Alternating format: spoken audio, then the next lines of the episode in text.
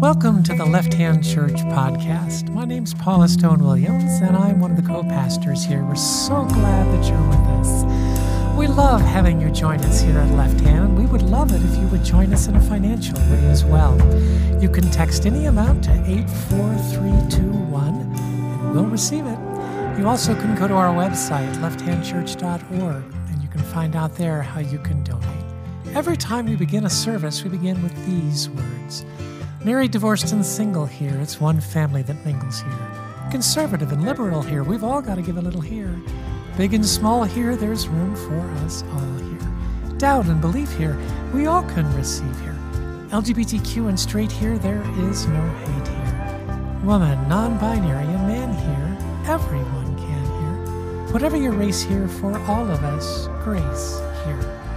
In imitation of the ridiculous love Almighty God has for each of us and all of us, let us live and love without labels. So I had a friend who had a fourteen million dollars yacht. Not gonna lie, it's not a bad thing to have a friend who has a fourteen million dollars yacht. We took some really nice trips to the Caribbean on that thing, but me, I had a fourteen-foot kayak, and therein was the difference. My friend was interested in gaining more and more power on the journey known as upward mobility, while I was a little bit more interested in learning to rightly use the power I already had. Did you ever notice how much people focus on gaining more and more power in our world? Everybody seems to be on the journey of upward mobility. You don't find many purposeful fellow sojourners on a journey of downward mobility, and we project this desire for power onto God. We say God is a loving God, a truthful God, an honest God, a caring God, a gracious God, a merciful God, but more than anything else, God is a powerful God. But where did this idea come from? The idea that the greatest attribute of God is God's power. Well, it started a couple of hundred years before the time of Christ with Plato. Plato called God the demiurge, the urgency behind everything that happens. So when a blade of grass grows out of the ground, Plato said it is the urgency of God that is causing that piece of grass to grow. Or if a tree limb falls off of a tree and hits you on the head, Plato would say God made that happen. Because God causes everything to happen that happens. God causes everything to happen with God's power. It's a variation of the phrase, all things happen for a reason. It's just saying the reason is the power of God. Now, this notion that the greatest attribute of God is God's power carried on through the fourth century to Augustine, who brought that into Christianity, just as Augustine brought a lot of other lousy things into Christianity, including a terrible view of human sexuality. And then from there, this notion of God as a power-hungry God continued on to the time of the Reformation, right down to evangelical thought today, where people talk about the sovereignty of God, a word not in the New Testament, but a word focused on God using God's power. Well, it's true. God is a powerful God, but is power God's greatest attribute? The Bible speaks more about God's purpose than it speaks about God's power. The Bible speaks more about God's love than it speaks about God's power. The Bible speaks far more about God's restraint of power than it speaks about God's use of power. Now, what do I mean by restraint of power? I'm a runner. I've been running pretty much six days a week for the last, mm, wow, yeah, about forty-three years. I mean, I've run about forty thousand miles, the way I have it figured. And when my children were young, my son Jonathan used to love to run with me. He'd see me lacing up and he'd say, "Dad, can I go running with you?" And I'd say, "Sure." And we'd take off running and he would run as fast as his five-year-old legs could take him. And I would run slower than I can walk, which is an art form in and of itself, to appear to be running when in fact you are mm, leisurely walking. And we'd go out a couple hundred yards, and then I could see he was losing steam, and so we'd turn around and head back, and About the last thirty yards, I'd say, hey, buddy, you want to race me? He'd say, sure. And we'd race back to the house, and amazingly, every single time, he beat me by a single step. Now, of course, I had the power to be able to totally obliterate my son, to leave him coughing and sputtering in the dust, a speck in the distance. But I loved my son, and my love for my son caused me to restrain my power, to run at his speed so he could feel good about himself, so he could say, I did something my dad did. Far more than my power was my restraint of power. In the same way, God restrained God's power, and God in the person of Jesus, again, restrains power more than uses power. We're going to take a look at three passages where Jesus speaks, and in all three, the mark of the passage is Jesus' restraint of power. The first is the end of the third chapter, beginning of the fourth chapter of the Gospel of Matthew. Jesus has come to John at the Jordan River and said, John, to fulfill all righteousness, I want you to baptize me, because it had been predicted in the scriptures that that would happen to the Messiah. John said, yeah, actually it should be you baptizing me. And Jesus said, no, to fulfill all righteousness, I want you to baptize me. And so John baptized Jesus in the Jordan River, and what happened? God spoke up. And God spoke audibly and said, this is my beloved Son, in whom I am well pleased. And not only that, but a figure like a dove descended down from heaven to where Jesus stood. Now, you know it's a real good day when God speaks up audibly and calls you God's beloved. But immediately, Jesus was led by the Spirit into the desert. Now, make no mistake about it. A decision to be beloved by God, a decision to follow God, is a decision to be led by the Spirit into the desert. Explains why there are a lot of folks who don't follow Jesus. And for forty days and forty nights, Jesus fasted, and then at the end of the fast, Satan shows up and says, my goodness, you have got to be hungry. Why don't you turn these stones into bread? And Jesus says, man shall not live by bread alone. So they go to the top of the temple, and looking down four hundred fifty feet, Satan says, go ahead and jump, go ahead, jump. Scripture says angels will swoop you up. It'll be great. You'll head off the six o'clock evening news. Man jumps from the temple, swooped up by angels, film at eleven. But Jesus says, you don't test God. So they go to the top of the mountain, and looking down at the valley below, Satan says, you can have it all. You can have every bit of it, power over all of it, Jesus. All you have to do is bow down to me. And Jesus says, you don't compromise with God. Three times, Satan has said to Jesus, go ahead, Jesus, step into the phone booth and come out Superman. And three times, Jesus says, no thanks. I think I'll continue to function rather like Clark Kent, mild-mannered reporter, thank you. In fact, you think about it, virtually his entire time on earth, Jesus functioned like Clark Kent, mild-mannered reporter. Even after he was raised again from the dead, when he could have grabbed all the power anyone ever wanted, he made himself known only to a few.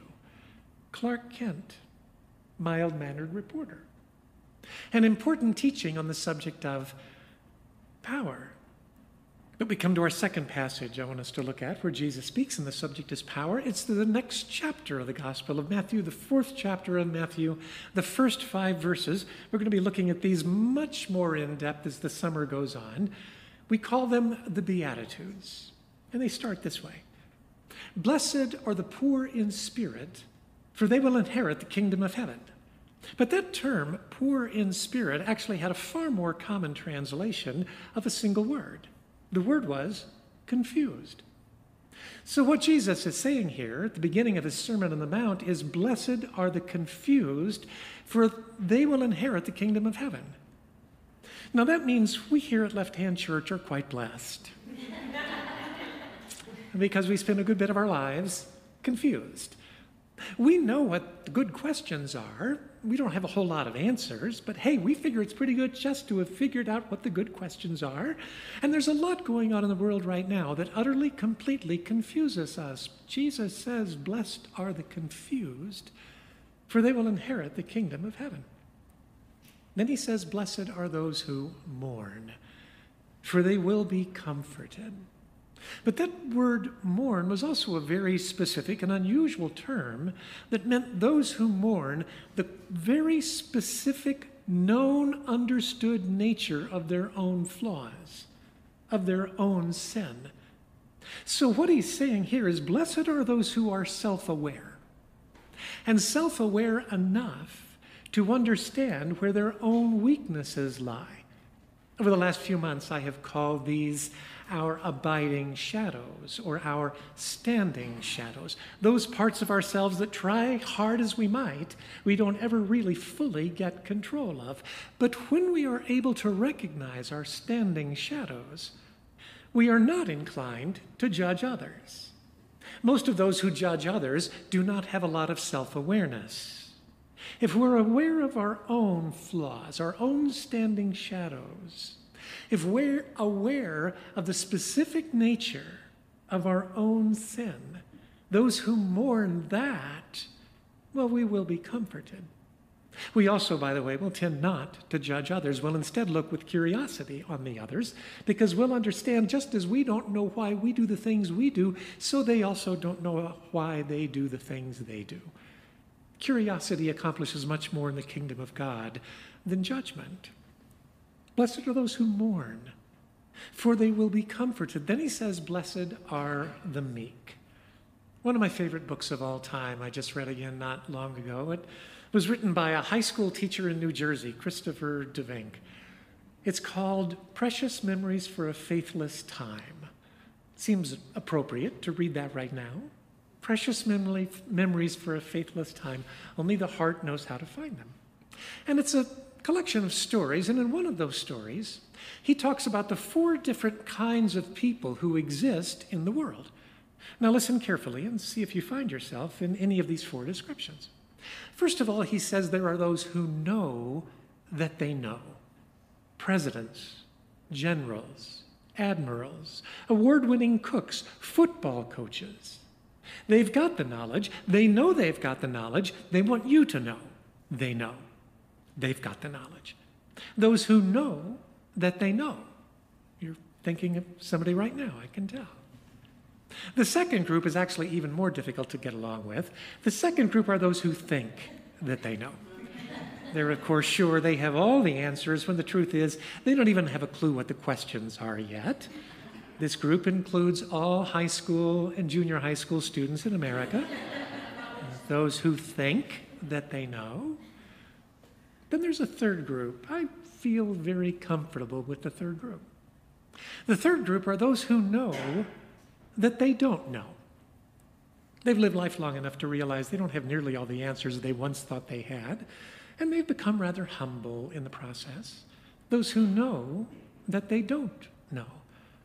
I was talking with a close friend not long ago about some significant difficulties that have come into my life post-transition, and how I, in fact, have failed spectacularly on three different occasions. And my friend said back to me, as only a close friend can, "Well, don't you think it was about time? Everything you touched in your previous life turned to gold. And now you're discovering what the rest of us know, that often things don't work out the way you want them to work out, and you, in fact, have control over far less than you think you have control over." Those who know that they don't know.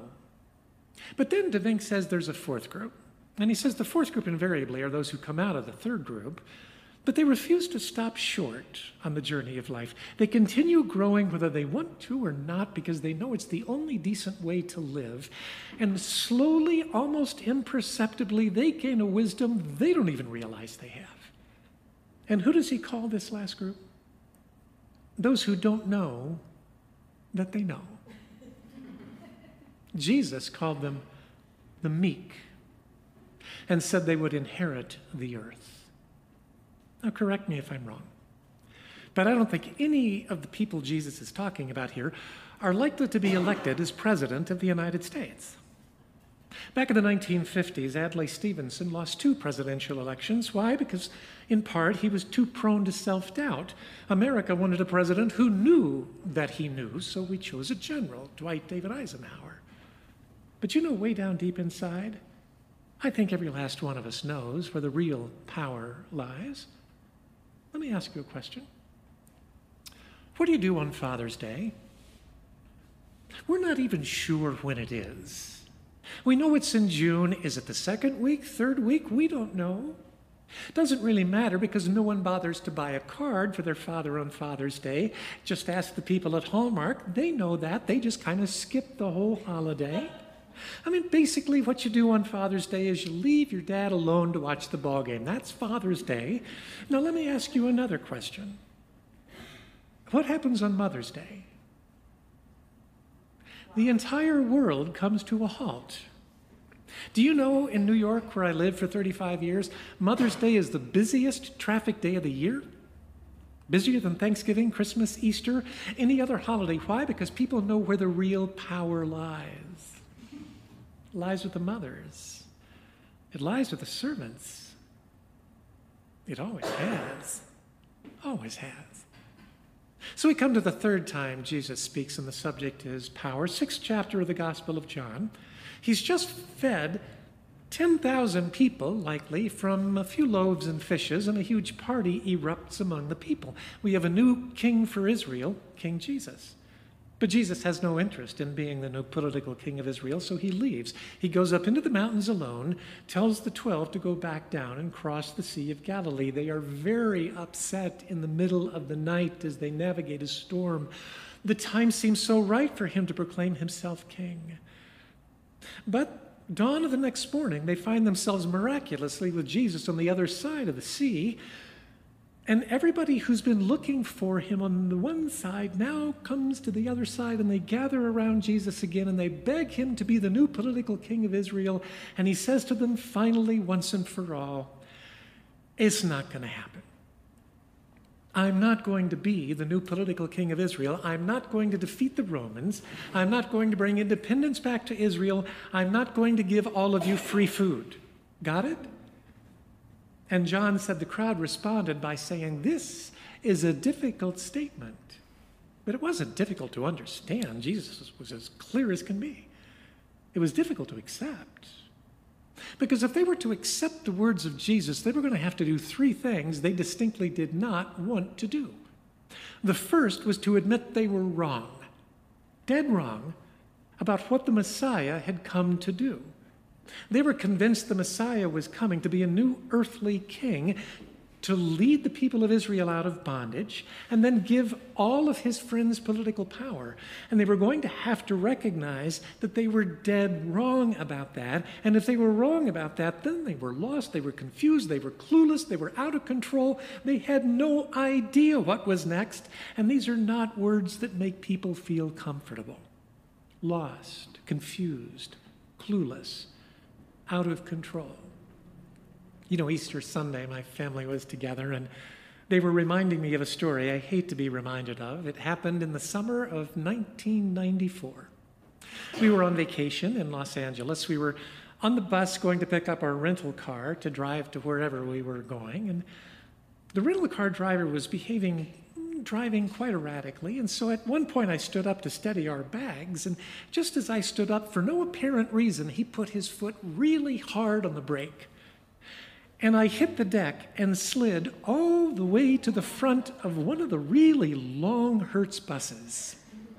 And the only people on the bus were our little family of five and two businessmen in their Brooks Brothers suits at the front of the bus, and I slid right to their feet. And for whatever reason, I looked up at the two of them, and with complete and utter control, I said, how you guys doing? At which point, my entire family exploded into gales of laughter in the back of the bus. That just by bringing up the story will be repeated immediately in our family Now, for a while, it was funny, fine, but then it was no longer funny to me, and I can tell you now, some, I don't know, thirty years later, it definitely is no longer funny to me. Still, they laugh. Because I was and am the kind of person who always looks like she's in control. Always looks like she's got all the answers. And my family saw graphically portrayed before them that day what they had known for a very long time. That I was not in control. None of us are, you know. And if they were willing to admit they weren't in control, the crowd was going to have to do a second thing they didn't want to do. They were going to have to actually go back, study the scriptures, and figure out what the Messiah was supposed to be. That was going to be hard work. And if they did that, they were going to have to do the most difficult thing, a third thing. They were going to have to recognize that the Messiah had not come to give them political power, and they were going to have to be willing to stand firmly with somebody who looked a lot like Clark Kent, mild-mannered reporter. And so what did they do? They all left. They did, they'd been following Jesus for two years, and now they all left. They'd seen him perform miracles. They'd heard him teach lessons. They saw his character, and now they all left. Jesus just isn't our kind of Messiah. And Jesus turns to the twelve and realizes if the twelve leave, it's all over. There's no one left to preach the gospel, no one left who knows the lessons he has taught, no one left who can get the church underway. And knowing the future of humanity hangs in the balance of the answer, he says to the twelve, well, what about you? Are you leaving too? And he doesn't know the answer.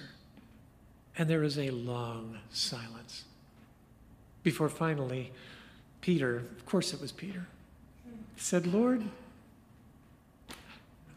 to whom would we go? For you are the one with words of eternal life, and we have believed and have come to know who, that you are the Holy One of God. And I see tears streaming down their cheeks, and I hear a big sigh of relief from Jesus. Okay, we're going to be okay. They get it.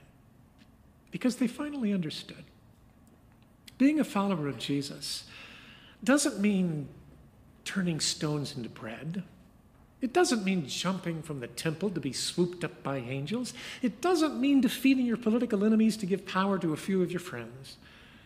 But being a follower of Jesus does mean a willingness to be led by the Spirit into the desert. And that being a follower of Jesus does mean learning to live like Clark Kent when you know you're really Superman. But if you come to understand that, well, now you've come to understand the true essence of power.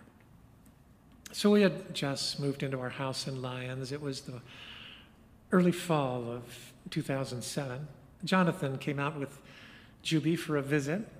He had just turned thirty that year. And he said, you want to hike? Because we used to hike a lot in Rocky Mountain National Park. We'd done Long's Peak a couple of times. And I said, sure, and so we headed off early on a Saturday. The park was busy, and so we headed to a less busy section, one of our favorite trails, Gem Lake. And at that point, you access Gem Lake from the Twin Owls Trailhead, if you know the park. So we left from the Twin Owls Trailhead, and Jonathan said, as we got just started, hey, Dad, do you, do you want to run instead of hike? Well, we'd run it plenty. And I was like, fifty-five at the time, so it's like, eh, sure, yeah, let's run it. And if you know that part of the trail, it's a very steep uphill immediately, and he took off like a streak of greased lightning. I mean, he was over the first rise before I could even think about it. I get over that rise, I see he's still pulling away, kind of up the second hill. I get to the top of that hill, he's still pulling away as he comes down to where the Gem Lake Trail intersects. We get to where there's a big panorama, if you know the trail. Finally, I'm catching up to him, and when I caught up to him, I couldn't resist. I said, so, kid, you ever hear the story of the tortoise and the hare? He said, ah, Dad, I'm sorry, I'd... I, you know, I just got here last night, and I, I just, I went out too fast. I, so we don't have to apologize for it. It's fine that you went out fast. He said, yeah, I, the altitude's getting to me. And so we just kind of slowly ran together, and we talked for a while. But we were running, and that's a fairly steep trail. You, you rise about one thousand feet in just one point eight miles. And I was really breathing hard, breathing heavy, and as we conversed, I realized he was not. He's just talking to me as smoothly and easily as he could, as if we were at sea level together. And that's when it occurred to me. He had the power to leave me coughing and sputtering in the dust, a speck in the distance. But he loved his dad. So he restrained his power to run at his dad's speed, so his dad could feel good about himself. So he could say, I did something my son did. I ran to the top of Gem Lake. And I realized, what goes around comes around. That same restraint of power has come with him through my transition. It shows up all the time when we're together. Don't ever forget where your real power lies. It doesn't lie in how many people you have under your control or how much money you make. It lies in how well you love the people God has placed in your path. And if you understand that, well, okay. Now you understand the true meaning of power. Thank you for the example, God. We need examples. We need pictures. We do better with pictures than words. May we love well. For this we pray in the name of Christ. Amen.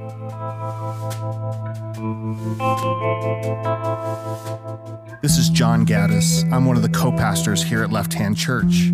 As you listen to this teaching, we hope it was a reminder that the love of God is bigger, more inclusive, and filled with more grace than any of us can imagine. There is truly room for us all here. If you have any questions about Left Hand Church or this teaching, please email me at john at left hand church dot org. You can also tune into our live stream services on our church Facebook page every Sunday at five p.m. Mountain for great music and original teachings. Thank you for joining us.